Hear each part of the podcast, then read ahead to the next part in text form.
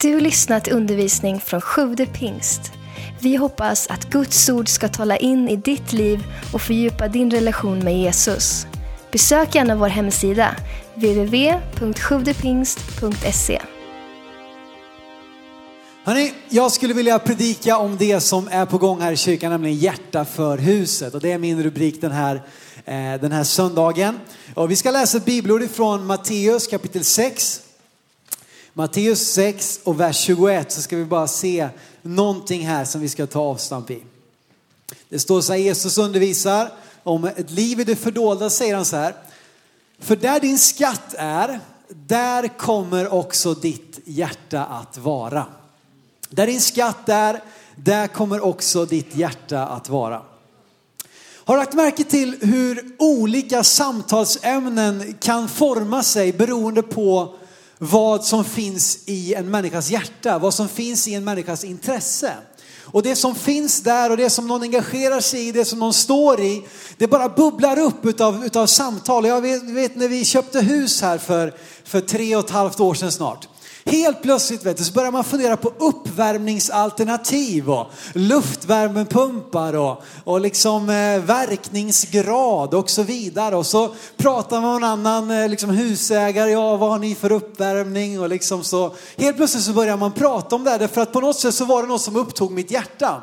Eller om du pratar kanske med en engagerad kock liksom som är helt fascinerad. Vi har, jag har ju en spenderat eh, eh, eh, fredag, lördag här tillsammans med Madde och Jonte uppe i, i, i Stockholm på, på en utbildningsdag där. Eh, och så Jonathan han älskar ju mat vet du. Och man märker liksom att mina matkunskaper de, de når inte så långt i hans sällskap vet du. Och han, han kan bli helt upptagen liksom utav olika, vad vet jag, tillagningsmetoder liksom och, och ångugnar vet du. Och han har, de har skaffat ny ugn där hemma. Det är två ugnar vet du. Och det är liksom, det, det upptar våra hjärtan. För att inte tala om om man träffar en småbarnsförälder och det är blöjbyten och det är liksom sövningsmetoder och det är allt möjligt liksom. Därför att det finns i våra hjärtan. Och varför finns det i våra hjärtan? Jo, för att det är någonting vi har investerat i. Och när vi har investerat i någonting så kommer också vår hjärta att följa med. Eller så kan det också vara tvärtom, att vårt hjärta finns där och därför börjar vi investera i det. Där din skatt är, där kommer också ditt hjärta att vara. Och då är frågan, vart finns ditt hjärta någonstans? När vi talar om hjärta för huset. Och nu menar vi ju Guds hus, inte bara mitt eget hus då på Slalomvägen 53, utan någonting helt annat. Har jag mitt hjärta överhuvudtaget? Vi börjar prata om att vi vill samla in pengar, vi vill göra nya, ta nya tag och du bara känner, men vad är det där liksom? Är det, bara, det är det så, samma, det är det jag har sagt om kyrkan, de pratar bara om våra pengar och vad det nu är. Eller är det så att du är en av de som har varit med och investerat i det här huset under många år, kanske årtionden varit med och gett och bett och sått och investerat. Ja men då är det ju så att då kommer också vårt hjärta att finnas där. Jag skulle vilja säga någonting som, som jag tror är en väldig sanning. Att ju mer du investerar i något, desto mer värdefullt blir det för dig. Och vi hörde precis ett starkt vittnesbörd här om en, om en relation som var på väg att helt gå i krasch. Och när det inträffar så är det så viktigt att vi investerar i det. Investerar i varandra, investerar i det. Då kommer det också bli någonting som vi vill kämpa för, något som vi vill slåss för och någonting som vi vill liksom hålla fast vid. Men om vi aldrig investerar, om vi aldrig satsar någonting, då är det också väldigt lätt att bara vandra därifrån. Om man liksom, som till kyrkan till exempel, om det är bara någonting som, ja men jag, jag hoppar runt lite grann, vi får se lite grann och ja men ibland går jag hit, jag tycker det är bra, det är bra, det är bra musik liksom och det är, ibland säger de något bra där framme och mina barn tycker det är helt okej okay, liksom och, eh, och sen får vi se nästa vecka ja men då kommer vi inte heller att känna kanske att det har ett jättestort värde för oss. Men om vi börjar investera, om vi börjar vara med och göra det till en prioritet, ja men då blir det också värdefullt. Det börjar med att du är delaktig i någonting. Och när du är delaktig där då kommer du börja värdera det. Och om du värderar det så kommer du börja satsa på det eller investera i det. Och det du investerar i, det du satsar på, det kommer att börja växa. Eh, så frågan är ju, var är jag delaktig? Var investerar jag? Och var är jag med och bidrar till att det kan få växa? Eh, vi ska läsa det här bibelordet igen nu då ifrån första krönikeboken 29 och vers 3. Ifrån Davids liv eh, och som ju är ett sånt fantastiskt föredöme just i detta. Idag i första krönikeboken 29 och vers 3. Han säger så här då, han går mot slutet av sitt liv, David. Ehm, och så säger han så här när han i stort sett ligger på dödsbädden. Bara några versar senare så läser vi faktiskt om hur han just dör. Då säger han så här att eftersom jag älskar min Guds hus ger jag också vad jag själv äger i guld och silver till min Guds hus. Utöver, står det vidare här, utöver allt som jag förut har skaffat till det heliga huset. David har haft ett långt liv här. Han har haft ett liv fullt av motgångar men också mycket framgångar.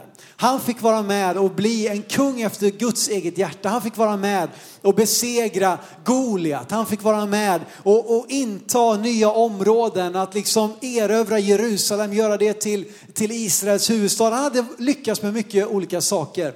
Han gick också igenom en mängd olika tuffa grejer. Men nu mot slutet av hans liv, vad är det han vill investera i? Vad är det han vill ge till? Jo, han säger det själv. Han vill ge till Guds hus. Eh, till eh, liksom detta, ehm, eh, det här bygget nu utav templet. Det är det som han nu ger till. Det är att man nu ska bygga eh, en fast tempel. Tidigare har man bara haft ett, ett tält, visserligen ett, ett, liksom ett tält deluxe. Det är liksom inget ÖB-tält Gud har bott i, men det är i alla fall ett tält. Och nu ska man då bygga ett stort, magnifikt, påkostat, vackert tempel i Jerusalem. Och det är Davids idé till och med att göra detta. Ehm, och det är det som han nu är med och ger till. Och eh, kan säkert, du kan gärna läsa vidare och se också om hur folket var med och gav. Men jag ser tre stycken fantastiska principer utifrån Davids hjärta och hans liv när det kommer till givande. På vilket sätt är det han ger här nu? Varför ger han och till vad och så vidare. Och tre stycken saker som jag tycker bara sticker ut i den här texten. Det är för det första motivet till hans givande. Han ger utifrån kärlek. Det är det som är grunden för att David är med och ger. Grunden är inte en pliktkänsla eller en skam eller skuldkänsla eller ett tvång. När han säger eftersom, vad då? Jag älskar min Guds hus så ger jag också vad jag själv äger. Han ger utifrån kärlek. Han hade fått möta Gud, han hade fått se Guds godhet över sitt liv och därför fanns också hans hjärta där. Och när hans hjärta var där, då kommer skatten och tvärtom också. Det var där han hade sin skatt och därför var det också där han hade sitt hjärta. Han hade varit med och investerat i någonting och det blev något som han värdesatte. Och han förstod vad som var grunden till hans långa liv. Han förstod vad som hade hållit genom allt. Det är Guds godhet, Guds nåd. Han förstod varifrån alla hans ägodelar kom. Han förstod detta och han påminde sig om det och han älskade Gud på grund av det. Och det ledde till att han också praktiskt var med och gav och investerade. Motivet för hans givande var kärleken till Gud och hans hus. Du vet, i Bibeln så finns det fullt av löften om välsignelse som är kopplade till givande. Och det är det skulle vi kunna ha mycket undervisning om, det är inte det som är mitt fokus idag. Och det är sant, alltså det finns så mycket välsignelse som kommer utifrån ett, ett generöst liv i givande. Men det får aldrig bli vårt motiv. Att vi ger för att få. Nej, det är inte vårt motiv, det är vår belöning och det kommer att följa och Guds, Guds ord talar om det. Men det får aldrig bli vårt motiv att jag vill bli välsignad och därför ger jag. Och om jag ger och inte upplever direkt välsignelse då slutar jag ge. Då är det helt fel. Motivet är kärleken till Gud, kärleken till hans hus. Utifrån det får vi vara med och ge. Någonting annat som är intressant här är att, som jag sa här, det är Davids idé att bygga templet. Han inser någonstans där i sitt liv att här bor jag i ett fint och stort och påkostat hus. Medan Guds liksom, ark står i ett tält. Så här kan vi inte ha det. Och så bestämmer han, han får idén om att bygga templet. Men Gud tillrättavisar honom och säger att, att det är en bra idé, men det är inte du som ska göra det. Det är en bra vision, men det är inte du. Du har gjort för mycket. Det har varit för mycket blod i, liksom, i ditt liv. Det har varit för mycket blodspillan. Det har varit liksom, en del misstag du har gjort som gör att du inte är personen som ska bygga det här. Och där kunde ju David ha frikopplat sig från det här tempelbygget och bara sagt, ja, ja, fine. Men om det inte är för mig, och vad, vad är det för fel på mig då? Och om inte jag ska få någonting utav det, varför ska jag vara med och be eller ge till det då? Men nej, han ger till nästa generation. Han ger till de som kommer efter honom. Han ger trots att han vet att han själv inte kommer få njuta av välsignelsen av att gå in i templet. Han ger trots att han aldrig kommer få kliva in genom dess portar. Varför då? För att han vill sätta upp de som kommer efter honom. Han vill ge osjälviskt och även om det inte gagnar honom så ger han ändå. Han ger till nästa generation. Och det är så lätt när vi ger, om vi då talar om ett regelbundet tiondegivande eller liksom vad det är för givande, att vi hela tiden beräknar avkastningen. Ja, men om jag ger till den här personen, då kommer den att tycka om mig lite mer och kanske att han eller hon kommer hjälpa mig i framtiden. Eller, ja, men om jag ger till, till kyrkan här, då kommer ju det liksom att gagna mig. Eh, och, och det där är ju sant mycket av det. Men återigen, vad är motivet? Han gav utan att, eller medvetet om, medveten om att han inte skulle få ta del av det här magnifika storslagna tempelbygget. Han ger till nästa generation och jag vill ha ett hjärta som ger även när det inte gagnar mig. Som ger även när det inte är för min skull.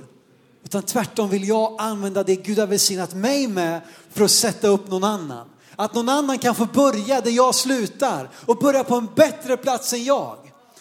Istället för att leva liksom med ett, ett, ett, ett missunnsamt hjärta och säga nej, nej, nej, de här liksom, de här är dagens ungdom eller de där, de ska minsann få börja där jag började. När jag var ung, vet du, då fick man minsann kliva upp tidigt och gå upp eh, strax innan man gick och la sig och liksom sådana här saker. Det är bra, ni är, liksom, ni är lite tröga idag, men det är helt okej.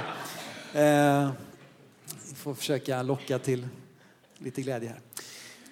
Men att ge och låta någon annan börja där jag slutar. Och någonting mer här som vi ser i den här versen är att David ger igen. och, vad menar du nu? Ska jag ge igen med mitt givande? Nej, han ger igen. Han gör det igen. Det är inte första gången David ger. Och det är inte sista, jag säga, men det var ju faktiskt sista gången han ger. Men det är inte första gången. Genom hela hans liv har han varit med och gett och gett och gett. Och så står det här, förutom det jag redan har samlat in så vill jag ge igen. Du vet att bara för att du gjorde en jätteuppoffring för 10, 20, 30, 40 år sedan så är inte det anledning att inte ge idag. Jag vill ge igen. Och när jag har gett allt vad jag trodde att jag hade och när jag har gett mer än jag trodde att jag hade möjlighet till och det kommer ett nytt tillfälle att ge så vill jag ge igen. David han gav förutom det han redan hade skaffat till det heliga huset och leva i en, en kontinuerlig generositet, att vaka över mitt hjärta. Att det som var så lätt kanske i, i ungdomen, jag kommer ihåg vet, när jag var på, på nyårskonferens och det var så härligt jag pratade med en av våra medlemmar här förra veckan som, när det handlade om Ibra här. Och hon berättade, hon eh, som en ung tjej hade krossat liksom sin sparbössa, hon kanske inte krossade men hon tog sin sparbössa och gav allt till Ibra. För att hon kände ett sånt hjärta för detta. Och jag minns när jag var på nyårskonferens eh, som, som ung tonåring. Eh, och det, du vet, där kunde de göra bra insamlingstal, det ska jag, det ska jag tala om alltså. Men jag blev så berörd i mitt hjärta. Och jag satt där som jag tror jag var 15 år och jag var på den nyårskonferensen och så bara kände jag, nu ger jag allt. Och jag tog en sån här löftesgåva och så visste jag vad jag hade fått i julklappspengar och så skrev jag upp summan, hela min julklappspeng. Och jag gav iväg allt det, det var ju några tusen. Va? Jag har norska morföräldrar, det är bra kan jag säga när man, de har lite bättre, bättre ställt där borta. Eh, och jag bara kände, jag vill ge allt det här. Eh, och jag bara funderar på, hur är jag idag? 15 år senare har jag blivit cynisk och så, ja, men du vet det där, det var bara manipulerande och det, nej så kan man säga när man är ung men inte längre. Nej, jag vill ha samma hjärta idag. Jag vill ge igen, jag vill ge mer än vad jag har gett tidigare. Jag vill ge så att det känns idag igen. Inte för att jag måste, inte för att imponera, men därför att jag har Guds hus kärt. Därför vill jag vara med och ge. Vi ser de här tre principerna. David han gav utifrån kärlek. Han gav även om han visste att han själv inte skulle få del av det. Och han gav om och om igen. Man kan fråga sig själv om man tittar på sitt eget liv och sitt eget givande. Att om alla andra i den här församlingen vore som jag, skulle församlingen växa då? Det kan vara ganska bra, bara peka lite på sig själva. Om alla andra liksom tänkte som jag kring det här, och nu, nu vill jag inte lägga som en press på dig som kanske går igenom en tuff period i ditt liv och känner att, att för dig är det, det stora grejen, det, det är överhuvudtaget ta dig hit. Och då vill jag att du bara ska känna det, att du får verkligen bara komma hit, vi vill innesluta dig, tala tro in i ditt liv, i din situation och du ska få vara här så länge du behöver för att bli uppbyggd, styrkt och, och, och sådär va. Men jag tror att de flesta av oss har ju på något sätt en viss ändå stabilitet i våra liv. Och utifrån det, hur är jag med och förvaltar, hur är jag med och ger? Ett hjärta för huset. Innan jag går vidare så skulle jag vilja också lyfta någonting nu när vi talar om den här insamlingen vi ska göra. Nämligen om givandets gåva. Att jag tror att det finns människor som har fått en särskild gåva att ge. Och nu är inte det en ursäkt för, för oss andra då, eller de andra som inte känner det här, ja vad skönt, det är någon annan som har fått den gåvan att ge, jag kan strunta i det här. Nej, men det finns människor som har fått en särskild gåva från Gud. Att vara med och frigöra medel in i Guds rike. Vi ska läsa om det i Romarbrevet 12. Och du kanske inte tänker så här, men givande, det är väl liksom att predika, det är väl en andlig gåva och leda lovsång kanske och hjälpa de, de fattiga eller vad det nu är för någonting. Absolut. Men vi ska läsa i Romarbrevet 12, vers 68, där Paulus radar upp sju stycken gåvor de här personerna har fått av nåd, alltså nådegåvor som Gud har gett dem. Och vi ska läsa här, Romarbrevet 12, vers 68. Det står så här, vi har olika gåvor efter den nåd vi har fått. Alltså det är Guds nåd som har gett oss de här gåvorna. Att profetera i överensstämmelse med tron är en gåva. Att tjäna i vår uppgift, att tjäna. Att undervisa i läran en tredje. Att förmana med uppmuntran och tröst. Och här kommer det, att dela ut gåvor utan baktankar.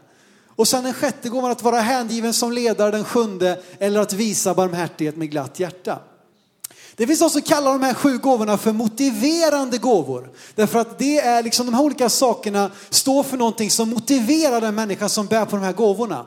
Oj, om vi börjar tala om givande, då motiveras man. Eller om man talar om att leda och kanske organisera, men då motiveras man till att göra det. Jag tror att varje kristen har fått en sån här gåva ifrån Gud och kanske att vi har flera av de här som vi känner att vi fungerar lite extra i. Och som sagt, här har vi ju gåvor utav profetia och tjänst, att tjäna, möta praktiska behov, undervisa. De här sakerna som vi kanske tänker på när det kommer till att ha en gåva ifrån Gud. Men bland de här sju gåvorna så står också givandets gåva med. Att ge utan baktankar, att ge generöst, att möta materiella behov genom det som Gud har välsignat med. Och jag tror att med det här, liksom, om, om vi då säger det, det står sju stycken gåvor här, det skulle innebära att det är många av oss här inne tror jag som Gud har gett den här gåvan. Ett givandets gåva, att vara med och frigöra eh, eh medel för Guds rike. Om man läser vidare de kommande verserna 9 till 15, de sju verserna som kommer efter här, så kan man också koppla och se att de här nio, eller sju verserna som kommer, kan man koppla till de olika gåvorna som vi läste uppradas här. Du kan koppla vers 9 till den första gåvan, vers 10 till den andra gåvan och så kan du läsa vidare på det sättet. Om vi då kommer fram till vers 13 som då är kopplat till givandets gåva så står det så här.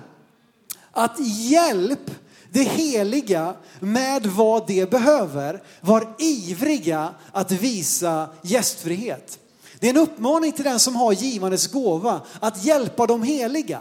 Det är väldigt lätt när man har, jag tror att som, när man har givandets gåva så vill man, man, man jag tror man är initiativrik och, och ser liksom möjligheter och får visioner och drömmar om vad man kan göra med, med, med, med pengar. Eh, men här står det just till den som bär på den här gåvan att hjälp de heliga. Och vad är det heliga beteckning för? Jo men det är ju Guds församling. Hjälp Guds församling med vad det behöver. Vi ska inte bara ge till allt annat som finns och det finns bra grejer, bra arbeten runt om i världen. Nej, vi behöver hjälpa det heliga, hjälpa församlingen. Jag vill uppmuntra dig som har den här gåvan att, att liksom utmana dig själv, att kliva in i ett frikostigt givande med det Gud har välsignat dig med. Och det kan vara din andliga tjänst inför Gud. Du är inte, det är inte mindre andligt att ha den här gåvan än något annat. Och det står också var ivriga att visa gästfrihet. Så frågan är, jag började med att tala om att där ditt hjärta är, där kommer din skatt att vara. Så nu då, var är ditt hjärta någonstans? Var är ditt hjärta? Var befinner det sig? Vad är det du, vad är det du känner under hela den här predikan? Känner du ska han aldrig sluta? Jag vill inte höra ett ord till om givande. Eller känner du att det är någonting som griper tag i dig? Eller känner du att det är någonting som kanske har tappats bort? Och varför pratar vi så mycket om pengar? Vet du vad? Det finns över 500 verser i Bibeln som handlar om bön. Det finns nästan 500 verser som handlar om tro. Men det finns över 2000 verser som handlar om pengar eller ägodelar. Det är ganska intressant. Ingen av oss skulle säga att bön är oviktigt för en kristen. Bön är viktigt. Men då i den, liksom, den enkla eh, tanken att Bibeln talar mycket om det som, som är viktigt och lite mindre om det som är mindre viktigt så måste vi inse att pengar är någonting viktigt. Jesus talar i 16 av sina 38 liknelser om pengar. Nästan hälften av alla liknelser talar Jesus om pengar. Varför? Jo, därför att pengar är ett av livets stora test och prövningar. Som handlar om vad vi sätter vår tillit till.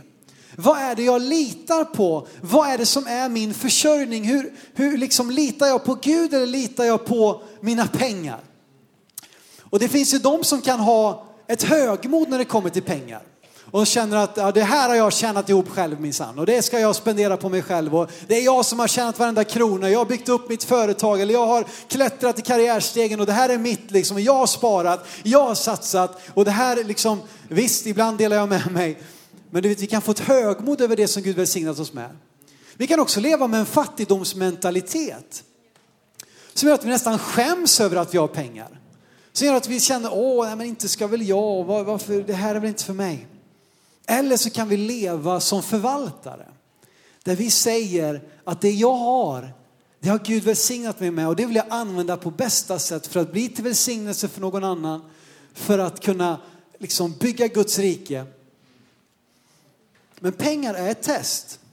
Och när vi nu talar om pengar så, och vi gör det liksom, vi har insamlingstal varje söndag så handlar inte det bara om att vi vill samla in pengar. Utan jag tror också att det handlar ännu mer skulle jag säga om att hjälpa oss in i det liv som Gud har tänkt för oss. Därför att vi förstår att pengar kan antingen bli någonting som hindrar oss från det som Gud har tänkt för våra liv. Eller så kan det vara ett medel in i det liv som Gud har tänkt. När våra pengar, det vi har fått, är någonting som är underlagt Gud. Det är någonting som vi ger till honom. Och till sist handlar det om vem eller vad som är herre i våra liv. Det är det det handlar om till sist. Vem eller vad är herre i mitt liv? Ja, vi är snabba ofta att sjunga ut att Jesus, allt till Jesus vill jag lämna eller vad det nu är för någonting. Men är det också så när det kommer till en sån stor del av våra liv ändå som det är som vår ekonomi? Jesus säger i Matteus 6 och 24, bara strax efter det här där han talar om där din skatt är, där kommer ditt hjärta att vara så säger han så här.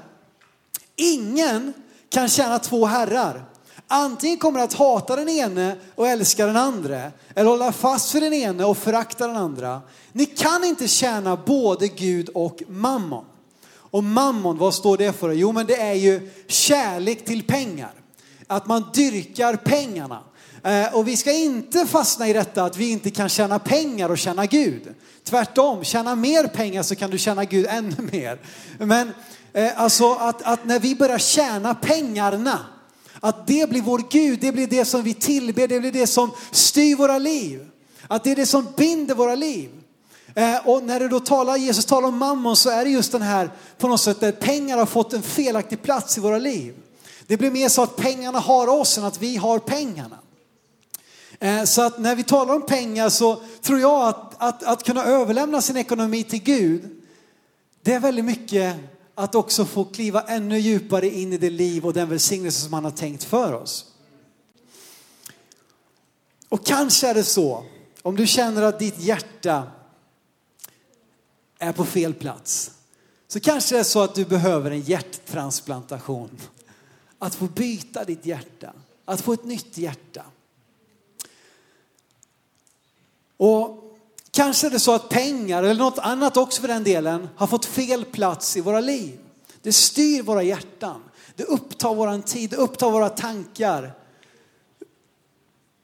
Och då kan det vara så att vi skulle behöva byta ut det. Pengarna har felaktigt blivit en herre istället för en tjänare. Du vet att vi kanske har ett själviskt hjärta.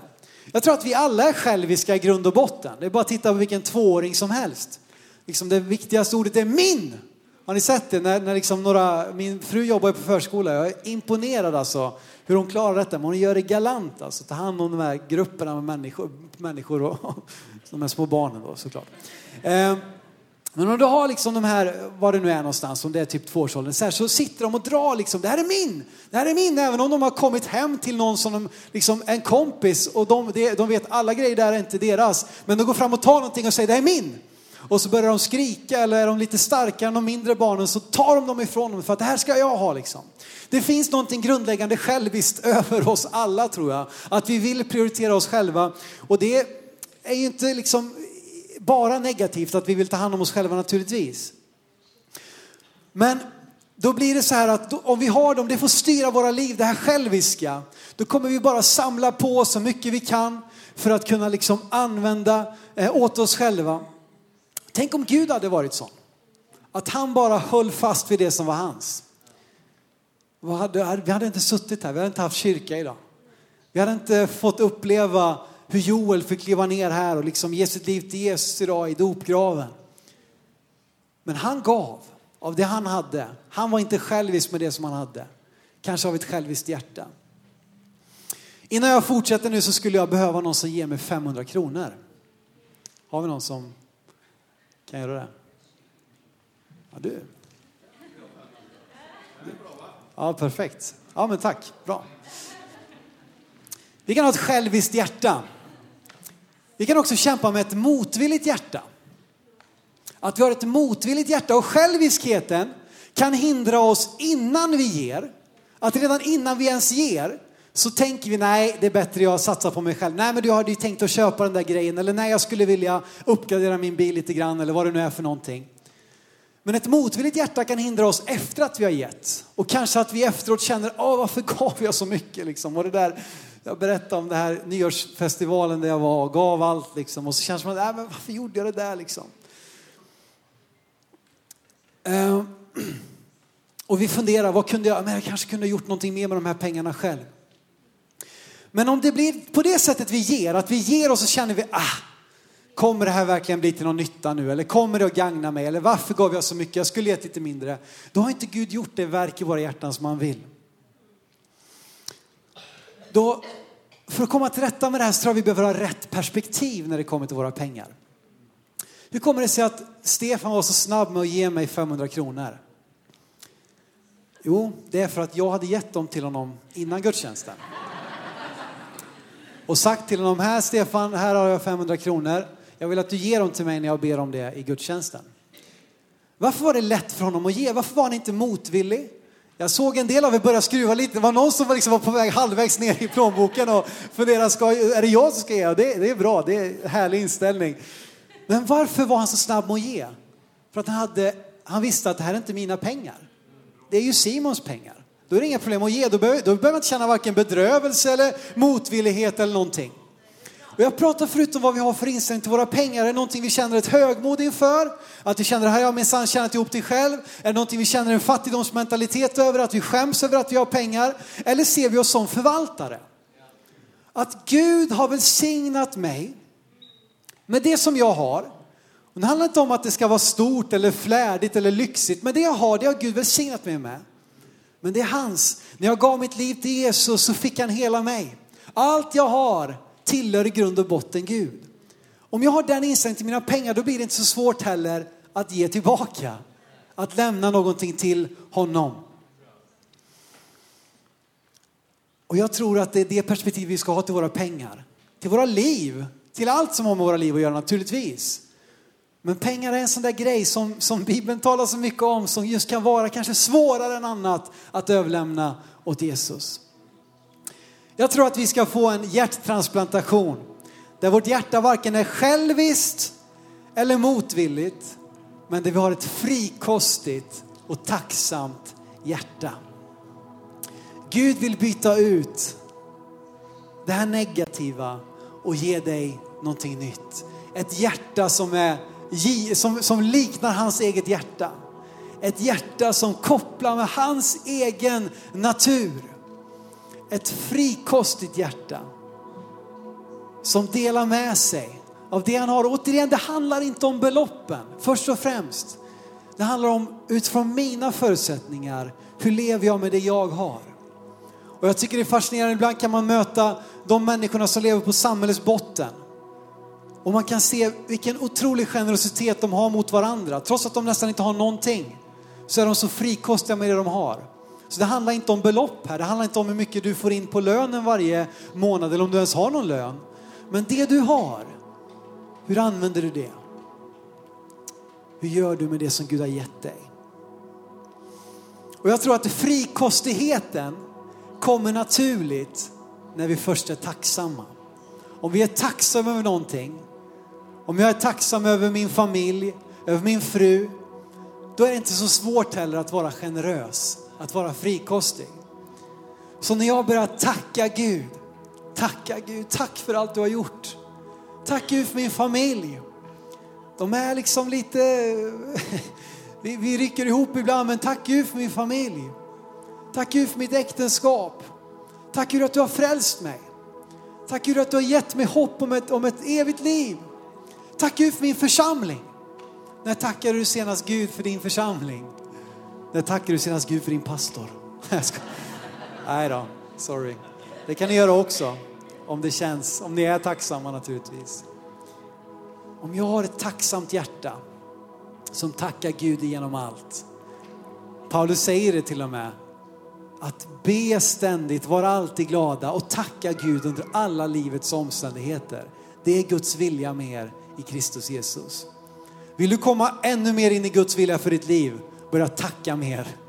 Börja tacka mer, börja tacka igen. Tacka igen, tacka för allt du kommer på. Tänk på det goda.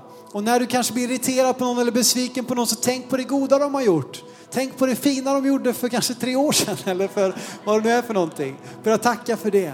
Börja uppmuntra det som är gott, det som är rätt. Och så fylls ditt hjärta med tacksamhet. Utifrån det så kommer ditt hjärta också bli frikostigt, generöst med det som Gud har välsignat dig med. Tack för att du lyssnat. Glöm inte att du alltid är välkommen till vår kyrka. Du hittar mer info på www.sjuvdepingst.se